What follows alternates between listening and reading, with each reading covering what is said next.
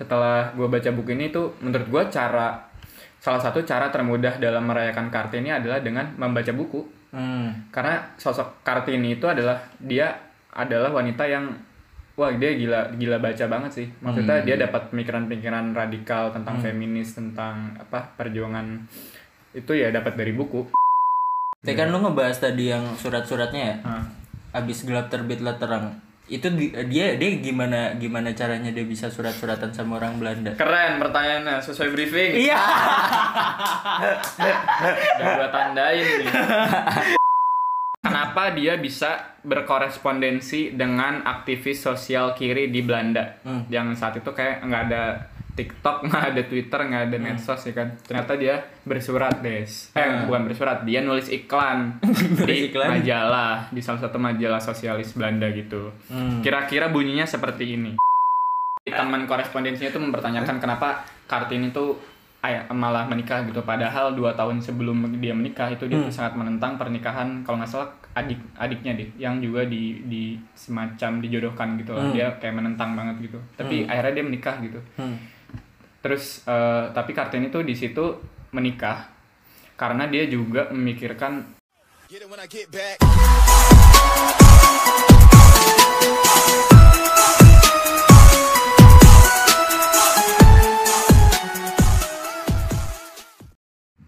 Selamat datang di Mapaba, mari pada baca. Woi. Ini adalah episode kita yang terbaru. Wih. Gimana gimana? Udah batal berapa kali nih? Alhamdulillah full Ayo. batalnya. kan tiap maghrib gua ngebatalin deh. bapak-bapak banget bapak-bapak banget. gimana tarawihnya Bang Gondes Saya terawih di rumah dong. 8 apa Saya se- 23 23. oh Mm-mm. Saya juga terawih di rumah. Gimana gimana? Ada rame-rame apa nih saat ini nih selain apa European Super League? Oh itu ada anggota KPK yang kena suap. Oh iya. Parah banget ya. Parah banget, parah banget. Dia itu. Ini baru terjadi ya dia sekarang. Iya. Karyawan Komisi Setelah Pemberantasan. Korupsi tapi korupsi ya. Karena karena KPK kan udah nggak Gimana gimana lo, menurut lo European menurut lo European Super League ini gimana deh? Kalau menurut gua, gua kagak setuju sih. Oh, nggak setuju ya. Iya, soalnya itu Anjing, kan mau ngomong. itu untuk memakmurkan klub-klub besar aja. Gue belokin topik aja sih. Harus takut tidak ada SN. Emang harus ditolak tuh European Super League. Ya ya gue sepakat. Kalau lu dukung UEFA apa gitu? Gua dukung Real Madrid. Kan Real Madrid dukung itu Eropa. Ilham juga Super sekarang dukung Real Madrid. Florentino Perez. Oh. Kan sekarang yang ngedukung Juve sama Real Madrid. Gue. Rangers gue sekarang. Great Chelsea, bahas dendam, Ham. Eh Chelsea. Eh Chelsea meningkat mulu loh. Podcast bola. gimana gimana? Kita mau bahas buku apa nih? Nih, Kemarin hari Kartini Oh, iya. minggu-minggu lalu. Kita tuh nggak nggak pengen menunggangi ombak ya. Saat semua bahas Kartini Kagak emang telat aja lu kan bacanya. Enggak des, karena menurut gua tuh Kartini tuh harus dirayakan terus menerus des. Asik. Hidup. Hmm. Karena perempuan tuh adalah sosok penting di Nah. alam raya ini. tapi mengulangi pertanyaan live kemarin, Ham, gue Oh juga iya, penasaran loh itu seru, itu sebenarnya. ya. Itu Iya, seru. perihal apa soal Kartini ini ya. Hmm. Maksudnya ba- bagaimana cara lu menanggapi hari Kartini ini sih? Hmm. Soalnya eh, kenangan tentang Kartini tuh ya nggak tahu kalau kalian ya. Soalnya gue Hmm. dulu pas SD tuh sering juga kan dirayakan kan gitu. Tapi Pakai se- kebaya. Oh, lu Iya. fashion show, lu fashion Pakai show. Saya ingat gue tuh kalau setiap hari Kartini di SD gue ya apa kayak sepeda hias gitu sih. Ah, iya, belasan, iya. kayak tujuh belasan. sepeda hias terus kayak cewek-cewek pada di didandanin pakai kebaya gitu kan. Terus Terus pakai konde juga. Iya pakai konde. Mungkin kalau dalam umuran gitu ya oke lah kita emang uh, perlu dikenalkan simbol-simbol gitu. Hmm. Tapi setelah beranjak dewasa gitu kan, Hmm. kok Kartini tuh lebih banyak gitu di di terkesan dirayakan lewat cara-cara yang itu lah kebaya, Hmm. didandanin gitu. Gue jadi berpikir simbolik ya. aja bahkan setelah gue baca buku ini tuh menurut gue cara salah satu cara termudah dalam merayakan Kartini adalah dengan membaca buku. Hmm. karena sosok Kartini itu adalah dia adalah wanita yang wah dia gila gila baca banget sih. Maksudnya dia dapat pemikiran-pemikiran radikal tentang feminis tentang apa perjuangan itu ya dapat dari buku. Jadi menurut gue cara paling mudah ya kita baca aja di hari kartini. Teh Kartini kalau misalnya zaman sekarang dia dengerin podcast buku nggak? Dengerin ya tadi Buku kutu. sama buku kutu Sama Coming Coming Home. Coming home. daripada baca ke 10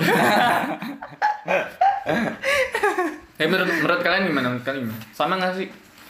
Kalau gue merayakan hari Kartini ya setiap saat sih. Maksudnya nggak nggak harus nggak harus tanggal 21 itu. Soalnya kan gue gue memandang Kartini itu bukan sosok tokoh RA Kartini, tapi tuh setiap perempuan tuh ya Kartini ya kita harus menghormati perempuan ya ya kapan pun ya men, apa me- melakukan kesetaraan apa sih memperlakukan perempuan setara itu ya ya kapan pun gak ada itu. Ini untuk catatan ya, Gundis ngomong ini di sebelah ceweknya.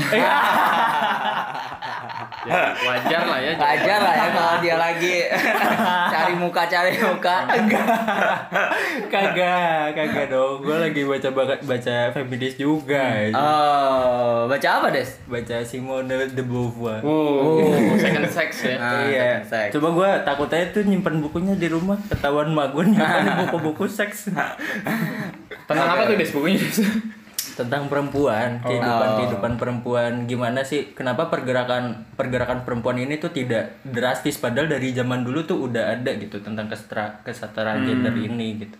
Yang mana zaman dulu kan benar-benar itu ya apa benar-benar jomplang banget ya yang wanita di kelas 2 kan apalagi di Amerika aja nyampe tahun berapa gitu baru bisa voting. Perempuan ma- baru bisa voting. Nah adanya apa sih gerakan kayak marxisme komunisme itu kan dia kan kesetaraan ya nggak ada kelas apa segala macam. itu tuh membangkitkan feminisme juga. Nah di situ kan si, si, si Simon itu kan juga ya agak-agak ke kirian juga.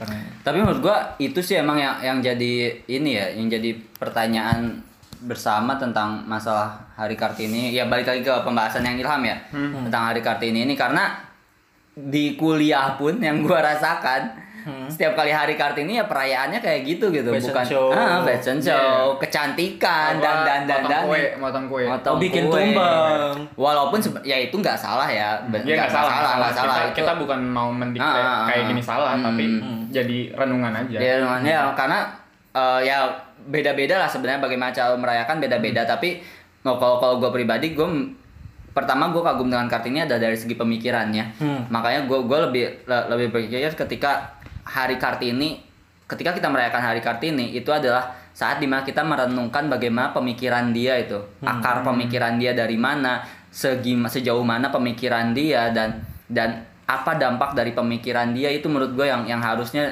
eh, bukan harusnya lebih ke eh, gua rasa ha- kita bisa pikirkan gitu. Hmm.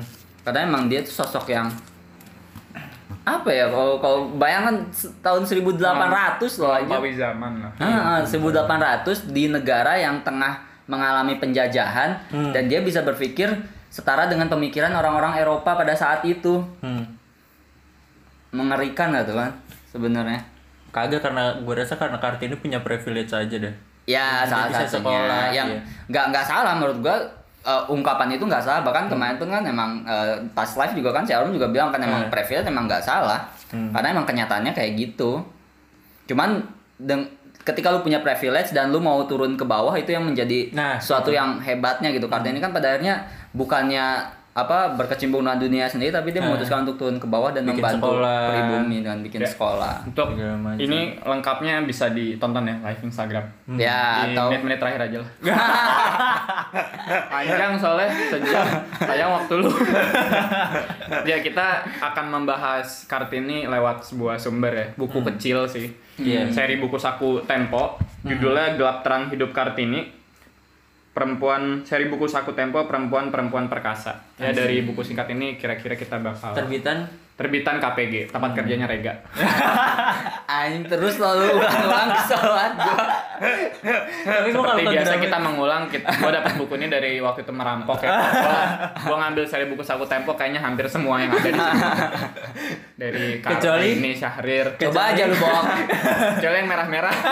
Kecuali nggak boleh kecuali saya CPKI gitu Coba aja lu bawa kantong ya, bawa tas. Benar, benar. Ngambilnya Bawa bukan bawanya bu- bukan ngambil yang buku saku tapi yang gedenya ya. Ini bagus yang gedenya tuh. kamus Rusia oh iya benar-benar yang Oxford. gede lebih lebih ini ya, lebih gambarnya lebih bagus juga Ah, dan kertasnya pun lebih enak. betul betul mulai dari mana nih mulai dari gimana kartini lahir tanggal berapa coba aduh kita ini ujian ya. tanggal 21 April. Wih, Eh, di mana tempatnya? Jepara. Bang, meninggal di? Meninggal di Rembang kayaknya. Eh, Benar benar Benar benar benar Rembang benar. bener Rembang. Nah, Lu tau tanggal, Persija? tanggal berapa meninggalnya? Eh, nggak tahu. Tahunnya 1904 Kayak 17 April. Eh, lu 7 tahu lu 17 tahu November deh. Persija? Jepara nggak tapi? Tahu tahu gue tahu. Siapa pemainnya? Nggak tahu tapi yang dulu terkenal. Mana gue tahu apa sih? apa ya dulu striker legendaris itu ya itulah. Apa Julio kayak Francis ya, bola? Julio Francis. dilempar dong. Dilempar. Julio Lopez lupa gue Julio Lopez Semarang. Semarang ya? Iya. Tapi apa sih yang yang lu kagumi dari sosok Kartini ini? anjing umum banget pertanyaan oh iya. Iya, emang apa? Tapi ini penting loh. ya sejujurnya gue tidak begitu banyak apa mendalami. Bahkan gue juga belum baca bukunya tuh yang habis gelap terbitlah terang. Ah. Eh, ininya maksudnya kumpulan surat-suratnya gitu. Ah, eh yang katanya sangat progresif dan sangat melampaui pada zamannya. Cuma setelah gue baca dikit-dikitnya di Nah. buku ini ya kan, hmm. eh, keren keren banget juga gitu loh Kartini. Maksudnya di di zaman itu ketika akses pendidikan tuh nggak nggak semudah itu kan. Hmm. Dan dia tuh udah udah punya pemikiran yang sangat maju gitu. Bahkan dia tuh juga udah meramalkan apa? Akan apa? 2012. iya akan Kiamat. akan jalannya Indonesia gitu loh nanti suatu saat ini bakal bakal dan merdeka gitu dan bakal besar gitu. Dan ya keren banget sih di di zaman itu dia banyak. Tadi kan lu ngebahas tadi yang surat-suratnya ya? Ah. abis gelap terbitlah terang itu di- dia dia gimana gimana caranya dia bisa surat-suratan sama orang Belanda? Keren pertanyaannya sesuai briefing. Iya. Udah gua tandain nih. Ya itulah fungsinya briefing press benar benar. halaman berapa des tadi des? Oh ini des. Jadi gua ketika baca ini tuh membayangkan ya ketika mungkin kalau Kartini di zaman sekarang ya kan dia bakal nge-tweet gitu atau bakal bikin surat terbuka gitu di Twitter ya kan. Di majalah Bobo, majalah Bobo. mutualan kuy. Jadi pertanyaannya kenapa dia bisa berkorespondensi dengan aktivis sosial kiri di Belanda. Yang saat itu kayak nggak ada TikTok, nggak ada Twitter, nggak ada medsos ya kan. Ternyata dia bersurat des, eh bukan bersurat, dia nulis iklan di iklan. majalah di salah satu majalah sosialis Belanda gitu. Kira-kira bunyinya seperti ini. Iklan kecil itu terbit pada edisi 18 Maret 1899. Raden Ajeng Kartini, putri Bupati Jepara, umur sekian dan seterusnya, ingin berkenalan dengan seorang teman pena wanita untuk saling surat menyurat. Yang dicari ialah seorang gadis dari Belanda yang umurnya sebaya dengan dia dan mempunyai banyak perhatian terhadap zaman modern serta perubahan-perubahan demokrasi yang sed- sedang berkembang di seluruh Eropa. Gila. Akhirnya di dibalas satu sama si Stella Zehandelar itu. oh di situ berarti ditulis tuh kode pos alamatnya juga tuh Mungkin ya. Gak mungkin dong dia. Eh, iya, dia gimana? Siapa yang nulis? Iya, kita balasnya gimana? gimana kita Akhirnya balas pasca itu dia bersentuhan dengan banyak inilah kehidupan-kehidupan sosialis dan ngerti gimana perjuangan feminis dan perjuangan ker- kaum perempuan di sana terus dia bercerita gimana feodalis di di di Indonesia gitu dia dipaksa untuk eh, apa udah dipingit dari umur berapa tuh kalau nggak salah 12 atau 13 tahun tuh Hmm. akhirnya bapaknya nantinya luluh kan buat membi apa memberikan keluar kartini dari kehidupan tingitan itu Hmm. Tapi gue kira karena bo- bokapnya Kartini itu bupati ya, bupati Jepara ya. Gua gua kira tuh dia kenal sama si Stella Stella Oh, itu tuh dari iya, iya. dari Dari bokapnya. re- iya dari relasi bokapnya dia main ke ke, ke kadipaten gitu terus Nah. ngobrol-ngobrol gitu. Abis itu gimana kalau kita mutualan gitu. Tapi Stella wangi gitu ya, Des. ya? tapi Stella juga bikin enak sih Iya kan? tapi ngomong-ngomong ya kita nih ngomong kartini Gak ada perempuannya ya Iya. Gak representatif Kalau kita panggil perempuan. Nggak dia perempuan. Baiknya lama halus ya iya, iya. Bukan lama halus jadi dulu Cuma makin-makin. Makin-makin Eh tapi yang Bang Gabo lucu ya. Iya, lumayan. Tapi sebelum gue lupa nih ya Gue mau menceritakan eh, salah satu halaman di buku ini yang menurut gue lucu nih. Apa tuh? Ini Apa tuh? Ini awas kalau nggak lucu. Pengetahuan. Tapi kan kalian udah dengar, jadi nggak lucu. pengetahuan yang mungkin bisa Pura-pura ya. didengarkan oleh pendengar nih ya kan. Jadi eh, di salah satu buku ini tuh mengutip Pram tuh katanya pernah bikin anekdot Hmm. tentang kemajuan di Pulau Jawa lah di abad 20, tepatnya di Tegal, Jawa Tengah. Jadi pada permulaan abad ke-20 tuh udah ada pesawat telepon yang memudahkan komunikasi dalam jarak jauh. Hmm. Terus dia di kayak diusulin gitu lah sama pangeran di Tegal buat bisa dipakai nih di publik ya kan. Terus saat eh, dia bilang saat asisten residen men- menanyakan alasan penolakan itu, oh ya si pangeran ini menolak adanya pesawat telepon itu. Hmm. Dia jawab gini, saya akui, tapi kalau sekiranya saya bicara dengan seorang asisten wedana dengan pesawat itu, atau seorang amtener lain yang sederajat dengan itu, saya tidak bisa lihat apakah dia menyembah saya atau tidak. Ketawanya agak dikit ya. Udah. dua kali udah denger, udah denger dua kali. Coba satu lagi nih, kalian lucu. Waktu ya. Nanti di callback deh dia. Maksud gua itu eh, gambaran ya Hmm. eh, bagaimana iya feodalis yang berjalan gitu di Ah. era itu ya. Walaupun itu goib ya, enggak enggak ada orangnya, tapi Jadi tetap, disuruh tetap nyembah. pengen disembah. Hmm. Orang kan dulu kalau mau ngomong sama yang lebih ningrat kan itu kan harus Gila hormat banget nih. dasar Jawa. Padahal kita semua Jawa. Tapi itu anekdot ya. Anekdot. Anekdot. Anekdot ya. Anekdot apa deh? Sih? Lelucon, lelucon. Tapi gue ini dalam eh, pengen nanya. Jadi kan eh, Kartini ini kan punya privilege ya. Ya. Eh, dia tuh memiliki privilege untuk eh, bisa bersekolah lah. Terus dia mendapatkan pemikiran-pemikiran itu. Nah, dari pemikiran-pemikiran itu sebenarnya apa aja sih yang terlahir? Ya, kita tahu lah bahwa dia melahirkan eh, satu apa ya, sekolah sekolah perempuan. Nah, selain daripada itu apa aja sih sebenarnya yang yang diungkapin di buku ini? Eh, menurut gue ya keistimewaannya Kartini itu satu. Apa? Dia nulis. Hmm.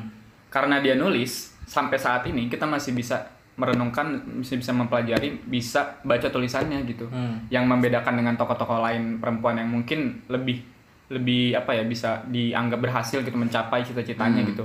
Bahkan ke- eh, Kartini pun juga dikritik sebagai pahlawan yang dibesarkan oleh Belanda kan. Hmm. Nah, tapi menurut gua salah satu mana ya dia dia nulis. Jadi sampai sekarang kita masih bisa baca tulisannya. Hmm. Jadi apa menurut gua yang paling besar gak yang dihasilkan ya dia nulis. Dan pemikirannya itu bisa terbaca sampai sekarang gitu. Hmm. Selain itu kan dia juga bikin sekolah kan.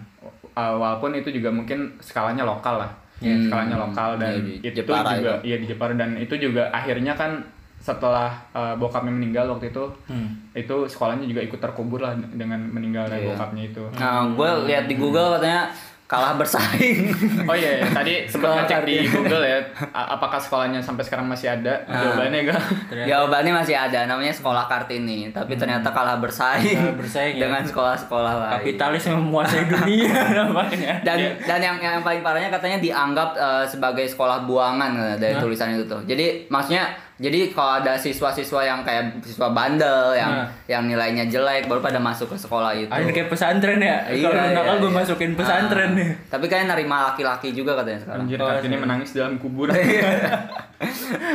Padahal sekolahnya di sekolah buangan. Iya, bahwa sekolah tuh hasil kerja keras dia ya pada akhirnya tuh jadi kayak gitu. Hmm. Kayak lebih baik jadi museum gak sih? tapi bener tapi bener sih kayak biar biar dijadiin oh tapi museum ya ngomong-ngomong biar- emang jadi museum tau? oh iya Enggak. Enggak. Eh, tempat yang dulu dia bikin kelas itu, Ah. itu kan sekarang jadi ini tempat pemprov Jawa Barat kalau nggak salah, Pemda ya, Pemda ya istilahnya berarti. iya pemda Buat Dan itu dijadiin museum di, di salah satu eh, apa eh, di buku ini dibahas kok, Hmm. yang museumnya udah mulai nggak terawat gitu. Hmm. Museum Muram dan Inspirasi Bunga Kantil. asik kenapa bunga kantil ya Ah, tuh harus baca emang. Biar iya. tahu. Harus baca. Murah kok, murah kok. tapi bener katanya lah mungkin kalau misalnya kartini nggak nggak surat-suratan apa tidak menulis dia tidak tidak akan itu ya Dikenang Oh iya, dia kan ya. juga menurut eh, kalau nggak salah ya dijadikan pahlawan nasional tuh karena Soekarno baca surat-suratnya. hmm. Terus dia terpukau gitu dengan pemikirannya. iya makanya lu rajin nulis dong pres microblog Nah. Microblog medium deh, medium. medium deh Kalau saat ini kita menulis ya itu udah bukan suatu hal yang luar biasa ya karena Iya juta-juta orang nulis. Tapi Ah. di zaman Kartini coba lu hitung ada berapa perempuan di era itu yang nulis semaju itu bahkan ya itu tuh surat-suratnya kan ditulis dalam bahasa Belanda. Ah. Orang-orang Belanda itu bahkan menganggap buk apa surat eh, habis gelap terbelah terang itu yang bahasa Belandanya apa ya itu? Gua lupa. Dor- Dor- Dor- Dor- Dor- itulah. Itu menganggap di- itu diedit. Jadi bukan karena ini nulis. Saking bagusnya, saking kualitasnya itu emang iya seorang apa Perempuan bi- bumi ah, Indonesia bisa nulis dan perempuan. Hmm. Saking bagusnya. Hmm. Iya tapi gue sepakat sih kalau sama Ilham kalau zaman sekarang tuh emang menulis sudah jadi hal yang biasa. Yang luar biasa tuh main TikTok. Woi. Joget-joget. Karena dia bisa jadi ini bisa jadi seleb TikTok. Catch me up. Jelek Lagu-lagu gak apa-apa. Aduh. Ratatata tahu. Baik lagi. Apa yang menarik lagi, Pres, dari buku ini? Yang menarik, yang menarik eh mumpung tadi bahas TikTok juga kita ada buat kontennya salah satunya tuh Kart Kartini tuh punya kakak namanya Sosro Kartono. Sosro yang kita Kartono. juga banyak tidak ketahui kakaknya tuh jenius banget cuy. Ah. Dia adalah eh, mahasiswa Indonesia pertama yang kuliah di Belanda. Hmm. Dan dia itu jadi Pertama. pertama. Ih, pertama des. Dia yang bikin prinsip sugih tanpa bondo. Nah, Sugi tanpa Bondo, Dikdoyo tanpa Aji. Dia nih, ia menjadi mahasiswa Indonesia pertama yang bersekolah di tanah Ratu Wilhelmina. Waktu itu usianya masih 21 tahun. Gila. Dia menguasai 24 bahasa asing, 10 bahasa suku Nusantara. Kemampuan itu membuat dia dijuluki si genius oleh teman-temannya. Dia menamatkan studi dengan predikat summa cum laude bergelar doktorandus in the Osters. Dan dia pernah jadi kepala penerjemah Liga Bangsa-Bangsa, embrio dari PBB di Jenewa, Swiss 1919. Dia jadi kepala translatornya. Ini penerjemah. Gila. Orang Indonesia. Orang Indonesia. Yang waktu itu dijajah Belanda. Betul. Jadi Pribumi. kepala translator. Betul. Gila. Kakaknya Kartini. nggak sih? Kakaknya Kartini. Hah? Sosok Mingke banget gak sih? Kecermerlangannya. Walaupun sebenarnya Mingke diambil dari ini. Dari siapa? Dari siapa? Tirto Adi Suryo. Tapi gua rasa ah nggak Apa? ya? nggak ada yang ngomongin perang jadinya. Nggak jadi ngomongin. Apalagi, oh kan yang di TikTok kan lu nulis juga kan syarat-syarat Oh, iya, di benar, Pinang, ya kan? Udah gue tandain juga tuh. Jadi eh, ini ini juga pertanyaan ya. Eh, Si Stella juga nggak habis pikir tuh. Ada pengaruh si teman korespondensinya tuh mempertanyakan kenapa Kartini tuh ay- malah menikah gitu. Padahal dua tahun sebelum dia menikah itu dia tuh sangat menentang pernikahan kalau nggak salah adik adiknya deh yang juga di di semacam dijodohkan gitu lah. Dia kayak menentang banget gitu. Tapi akhirnya dia menikah gitu. Hmm. terus eh, tapi Kartini tuh di situ menikah karena dia juga memikirkan bokapnya bokap tuh yang bokap tuh sebenarnya tokoh yang progresif gitu loh Iya, bahkan iya. kenapa Kartini akhirnya bisa banyak baca buku tuh karena di, di Iya, dikasih bokapnya. akses sama bokapnya Hmm. dan dia tuh keturunan yang memang kakeknya tuh kakeknya tuh sangat mengutamakan pendidikan Hmm. anak-anaknya tuh disekolahin ke Belanda semua Hmm. gitu dan di situ Kartini di sekolahnya tuh udah cukup Iya. cukup maju lah walaupun cuma sampai SD ya Hmm. Terus eh, apalagi itu syarat ya oh iya Iya syarat. Terus akhirnya karena dia juga nggak tega sama bokapnya yang udah mulai sakit-sakitan dan Pengen- bokap tuh kayak dicibir gitu lah sama lingkungan Iya, punya iya. anak belum Tekan. dinikahin udah tua gimana sih Pengen ngomong cucu juga Iya. kali ya. dan akhirnya sakit-sakitan mikirin bokapnya terus ada yang ngelamar nih terus di di di di waktu itu tuh kalau nggak salah ya dia dia dilamar sama orang lain juga gitu loh. Oh iya. terus yang orang lain tuh ngelamar sampai ngasih ancaman coy. Kalau Oh, iya. misalnya ditolak dia bakal ngirim guna-guna. Makin, makin tertekan lah si Kartini. Terus akhirnya dia dilamar sama Bupati Rembang kalau nggak salah ya. Hmm. pokoknya tinggi di Rembang lah. Dan dia tuh istrinya baru meninggal. Jadi dia nyari istri lagi yang turunan ningrat. Terus tapi Kartini tuh minta minta beberapa syarat gitu salah satunya eh apa ya dia bersedia diperistri hanya jika Bupati Rembang menyetujui gagasan dan cita-citanya Kartini juga meminta diperbolehkan membuka sekolah dan mengajar putri-putri pejabat Rembang Hmm. dan ini yang ditulis di TikTok ya. Syarat lain yang disodorkannya dianggap lebih radikal menyangkut upacara pernikahan karena tidak mau ada prosesi jalan jongkok, berlutut dan menyembah kaki mempelai pria. Hmm. Sebagai penegasan bahwa seorang istri haruslah sederajat. Dia nggak mau berbicara dalam bahasa Jawa ngoko dan bukan kromo inggil. Dia apaan tadi yang terakhir? Nggak mau. Nggak mau. Mau berbahasa ada Jawa. tradisi. Itu tuh di wah tuh gila dia ngelawan ngelawan Iya, ngelawan budaya ya. tradisi. ngelawan tradisi itu dan itu dasar dari Kartini lah dia ngelawan Oh mungkin itu yang dikritik itu ya pahlawan didikan Belanda ya karena dia apa nggak nggak tradisional banget nggak Enggak sih kalau tradisional. itu sih lebih kepada eh, ini deh kayaknya yang surat-suratnya itu sih. Karena yang yang nerbitin kan Belanda, Iya, Belanda. bukan dari Indonesia. Maksudnya mungkin yang dikritik Kartini itu cita-cita emang kesampaian ya kan nggak juga gitu. Hmm. Tapi selain punya sekolah apa cita-citanya lain lagi Bikin universitas kan ada. oh iya Kartini. ah, dari tadi eh dari Bikin dari, startup deh. dari tadi lu tuh menyinggung ide-ide dan impian Kartini emang impian Kartini dan cita-cita Kartini itu apa sih Pres? Kayak kalau dijelasin dalam satu kata kayak ini ya. Apa yang Kesetaraan sih. kesetaraan? Kesetaraan. Dan keadilan dalam perempuan sih. Emansipasi itu ya. Pasti berkibar di udara. Gue dapet dari buku ini tuh sebenarnya. Tulis gitu. terus kena terus menurut lo sebenarnya cita-cita Kartini itu udah sampai nggak sih? Eh, kalau dalam hal yang mungkin yang yang bisa kita ingat aja ya, maksud kita gampang lah lihat. Dulu kan Kartini saat memperjuangkan dia bisa sekolah kan. Iya, Jadi iya. dia, dia tuh sakit hati banget sebenarnya sama eh, dia tuh sangat bercita-cita bisa melanjutkan studinya tuh ke Belanda. Dia tuh udah kasak kusuk ngelobi sana sini, ketemu apa apa negosiasi pejabat gitulah Udah- buat minta tolong dibantuin sama menteri-menteri di sana yang waktu itu ada di pihak politik etis lah. Tapi pada akhirnya dia tuh di di di ini ditahan, nggak boleh banyak yang nggak ngizinin gitulah. Nah tapi kalau kita lihat sekarang kan udah banyak lah cewek-cewek yang bisa menempuh pendidikan setinggi tingginya lah. Mungkin itu salah satu keberhasilan juga ya dari sekarang gitu. Dia dia tuh pokoknya sakit hati banget lah ketika dia sama si Aben Danon ini nih si direktur pendidikan Hindia Belanda tuh dibilang udahlah lu di sini aja kalau mau sekolah di Batavia. Kayaknya waktu itu dibaca eh, banyak yang takut juga sih kalau akhirnya Kartini sekolah di sana terus dibilang di di inilah dibujuk-bujuk kalau nanti sekolah di Belanda lu bakal jauh dari rakyat lu lu pas balik lagi nggak bakal didengerin ya bujuk-bujuk inilah Hindia Belanda waktu itulah Mungkin takut juga ada Tapi pro- sih. progresif Iya. ya. Tapi kalau misalnya Kartini jadi sekolah di Belanda, dia jadi sosok seperti apa ya? Oh itu itu pertanyaan Iya, bakal Iya, lebih, iya. lebih Kayaknya besar bahkan daripada dia ini Belanda sih. aja sekeren itu ya Iya. Iya, tanpa ke Belanda. Belanda dia sekeren itu apalagi dia ke Belanda. Jadi presiden. ternyata nggak keren ya dia nikah sama bule Belanda Iya. Tapi tetap keren. Keren. Kalau misalnya jiwanya tetap ke ngebela ke itu hmm. pribumi. Iya kan di situ kan Iya. cita-citanya kan buat mendidik perempuan-perempuan pribumi kan. benar benar benar benar Apa lagi? Buset dead air ini weh. dead air. Gak ada Ya pertanyaan udah, lagi kalau gak ada udah nggak ada, pertanyaan. mah tutup aja lah. Gak ada pertanyaan lagi.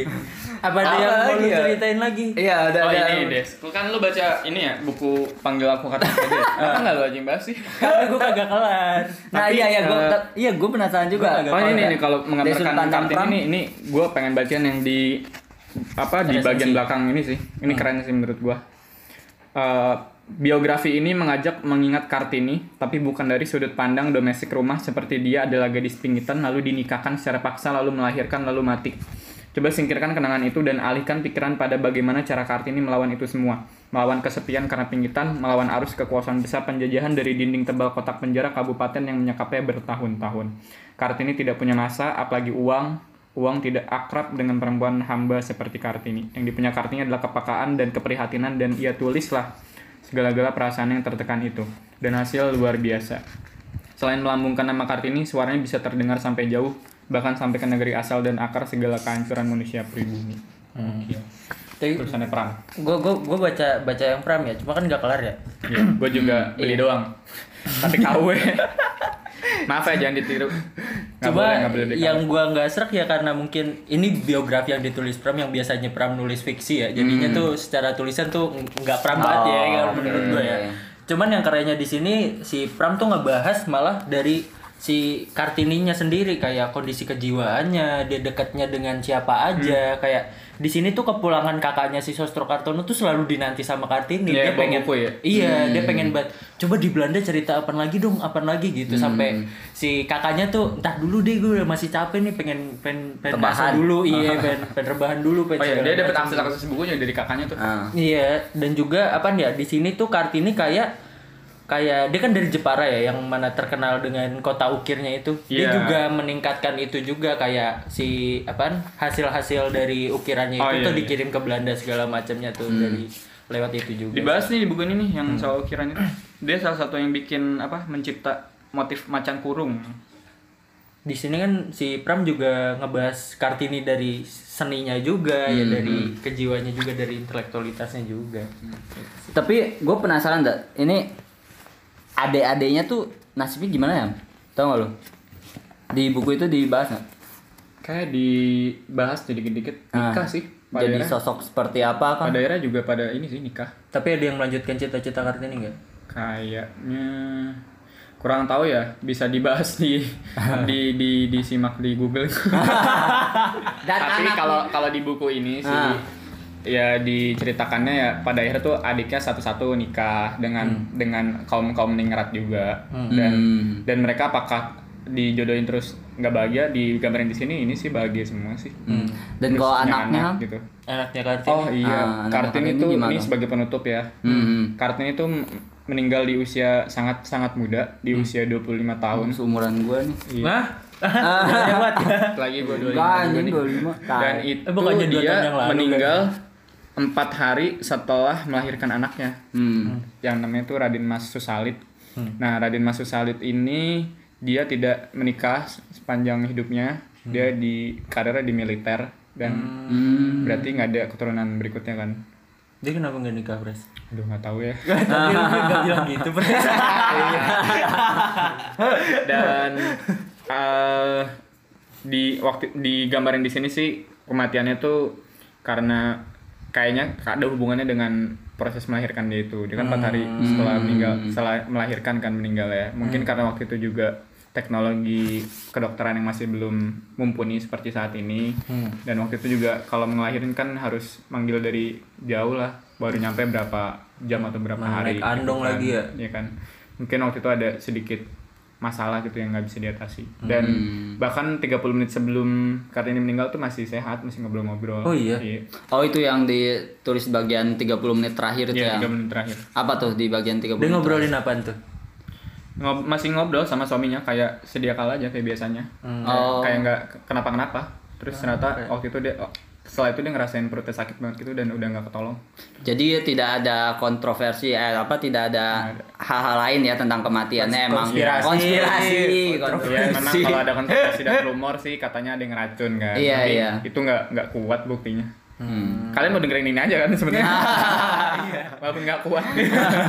Ya itulah. Kira-kira 30 menit kita pembicaraan tentang kartini sekian lah. Ah, Oke, sip. udah cukup? Cukup cukup. Red dong Red. kenapa harus baca buku ini? Kita ini bahas buku kan?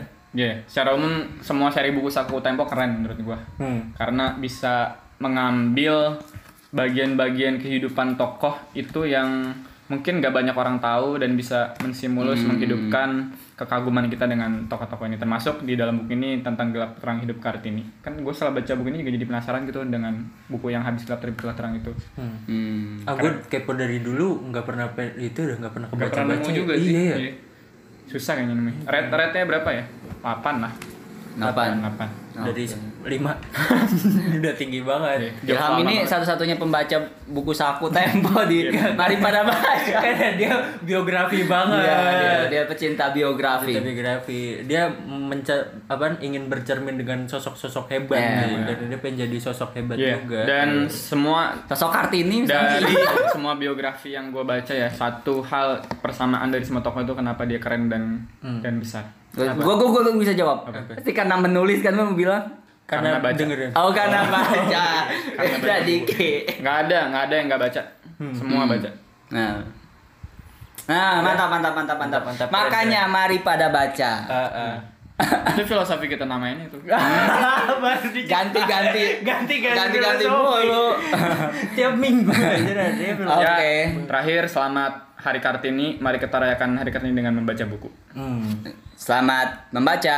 dan selamat mendengarkan terima kasih jangan lupa follow instagram at mari pada baca dan TikTok. tiktok pakai underscore ya kalau di tiktok soalnya udah ada yang bikin dan oh iya udah Iya, dibikin. Pak. Ini makin pas. wah gila walaupun follower banget. followingnya nol anjing pas gue lihat sedih banget nggak Oh, sih? Siapa itu, ya? Itu mau dijual, boy. pakai logo kita nggak enggak enggak cewek tapi namanya mari pada baca oh Ya iya itu dia mau ngejual. atau mungkin ada nama pengganti buat di tiktok Enggak ini yang biar apa ini mati. Dadah. Dadah.